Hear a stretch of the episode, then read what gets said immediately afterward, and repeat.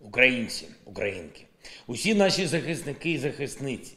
Завершується 55-й день нашої оборони від повномасштабної агресії Росії. Зараз на території нашої держави та у прикордонних районах Росії зосереджена фактично вся боєздатна частина армії окупантів. Вони зігнали проти України майже всіх і майже все, що здатне з нами воювати. Тому в цьому протистоянні, в цій обороні, ми перед очами усього світу реально виступаємо проти армії, яку вважали другою або третьою за потужністю. І те, як міцно тримаються наші Збройні Сили України, те, як сміливо захищається увесь наш народ, демонструє, що все ж таки в глобальних рейтингах українська армія вже давно заслуговує бути вище російської. Якби ми отримали доступ до всієї тієї зброї, якої потребуємо, яка є у наших партнерів і яка співставна зі зброєю, яку використовує Російська Федерація, ми б уже завершили цю війну. Ми б уже повернули мир і звільнили нашу територію від окупантів. Бо перевага українських військових у тактиці та у мудрості цілком очевидна. Саме тому я буквально в кожному контакті з лідерами демократичного світу, в усіх переговорах, в усіх інтерв'ю наголошую на простій істині. Це не справедливо, що Україна і досі змушена просити про те, що у партнерів роками зберігається десь там на складах. Якщо вони мають зброю, яка потрібна Україні тут, яка потрібна зараз, якщо вони мають боєприпаси, які необхідні нам тут і необхідні зараз, то це їхній в першу чергу моральний обов'язок допомогти захистити свободу, допомогти врятувати життя тисяч українців.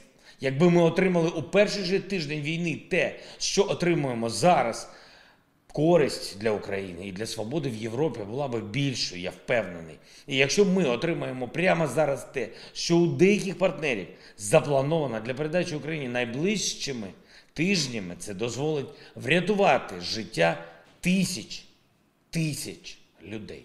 Сподіваюсь, партнери почують цю тезу і зрозуміють нарешті, що кожен день має значення. Будь-яке зволікання з допомогою Україні призводить до того, що окупанти отримують можливість вбити більше українців. Інтенсивність вогню російських військ на Харківському напрямку, на Донбасі, в Дніпропетровській області значно зросла. Вони так само, як і раніше, вважаються для себе нормальними мішенями, звичайно, житлову інфраструктуру. Російська армія у цій війні назавжди впише себе у світову історію як чи не найбільш варварську і нелюдську армію світу. Цілеспрямоване вбивати мирних людей, руйнувати житлові квартали, руйнувати цивільну інфраструктуру, застосовувати для цього усі види озброєнь, і в тому числі заборонені міжнародними конвенціями, це вже фірмовий почерк російської армії. І це така підлість, яка на покоління позначить російську державу як джерело абсолютного зла. А коли ще запрацює спеціальний трибунал для засудження усіх винних у воєнних злочинах, російський паспорт означатиме в будь-якій впевненій країні тільки одне однозначний осуд від усіх порядних людей, однозначне небажання співпрацювати. Ситуація в Маріуполі залишається без змін максимально жорсткою. Російські військові блокують будь-які намагання організувати гуманітарні коридори і врятувати людей, наших людей, місцевих мешканців, які опинились в руках окупантів, намагаються депортувати або навіть мобілізувати в окупаційні війська. Доля, як мінімум, десятків тисяч маріупольців, які були раніше переміщені на територію підконтрольну Росії, невідома. На жаль, ми не чуємо відповіді від Росії на пропозицію обміну, яка може дозволити врятувати мирних мешканців і захисників Маріуполя. І на це мовчання варто звернути увагу усім, хто був чи може бути пов'язаний з Росією. Коли буде вирішуватись ваша доля у Москві, мовчатиме. Це показово. І це найкращий аргумент, щоб не зв'язуватись з Російською Федерацією. На півдні нашої країни окупанти намагаються демонструвати хоча б щось, що що можна подати в Росії як нібито готовність українців співпрацювати з російськими структурами. Виглядає це жалюгідно. Після 55 днів війни окупантам вдалося перетягнути на свій бік хіба що деяких маргіналів. Ситуація цілком зрозуміла. Українці в усіх регіонах нашої держави підтримують українську національну єдність, підтримують нашу національну державність. Я вдячний усім мешканцям тимчасово окупованих міст, тимчасово окупованих громад Херсона, Каховки, Мелітополя та всіх, всіх інших, всіх інших наших громад міст за цю чітку українську позицію. Жодної співпраці з окупантами, жодної підтримки колаборантам.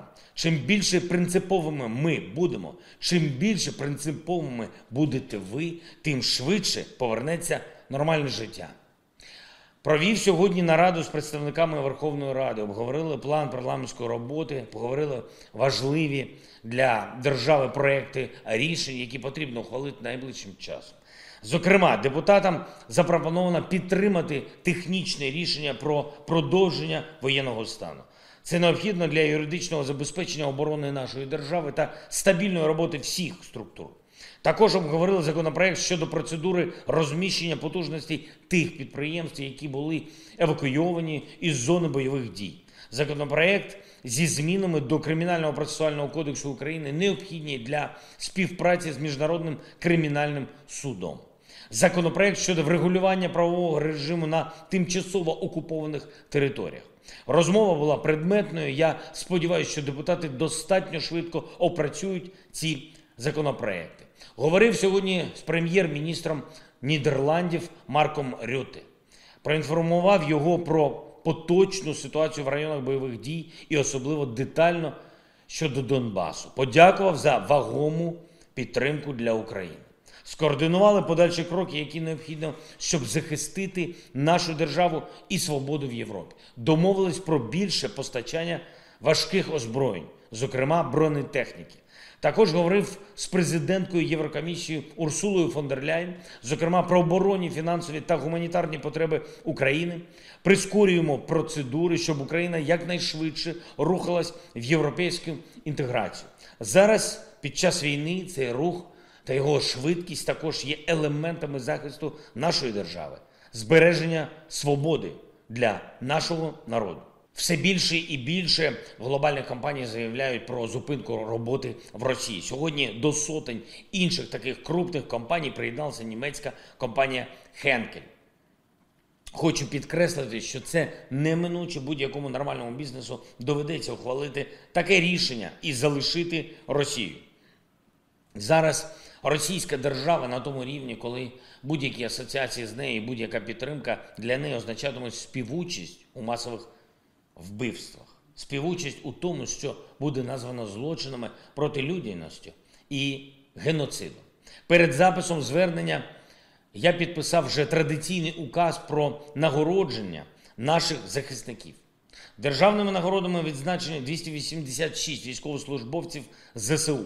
Із них 229 – це військовослужбовці 36-ї окремої бригади морської піхоти, яка разом з іншими підрозділами героїчно захищають Маріуполь. Максимальна вдячність від усього українського народу і 36-й бригаді, і Азову, і 12-й бригаді Національної гвардії України, і прикордонникам, і добровольцям правого сектора, і 555-му військовому госпіталю, поліцейським тероборонівцям. Вічна слава кожному, хто став на захист Маріуполя, всій нашій державі і народу України. Вічна пам'ять кожному, хто загинув за Україну. Слава Україні!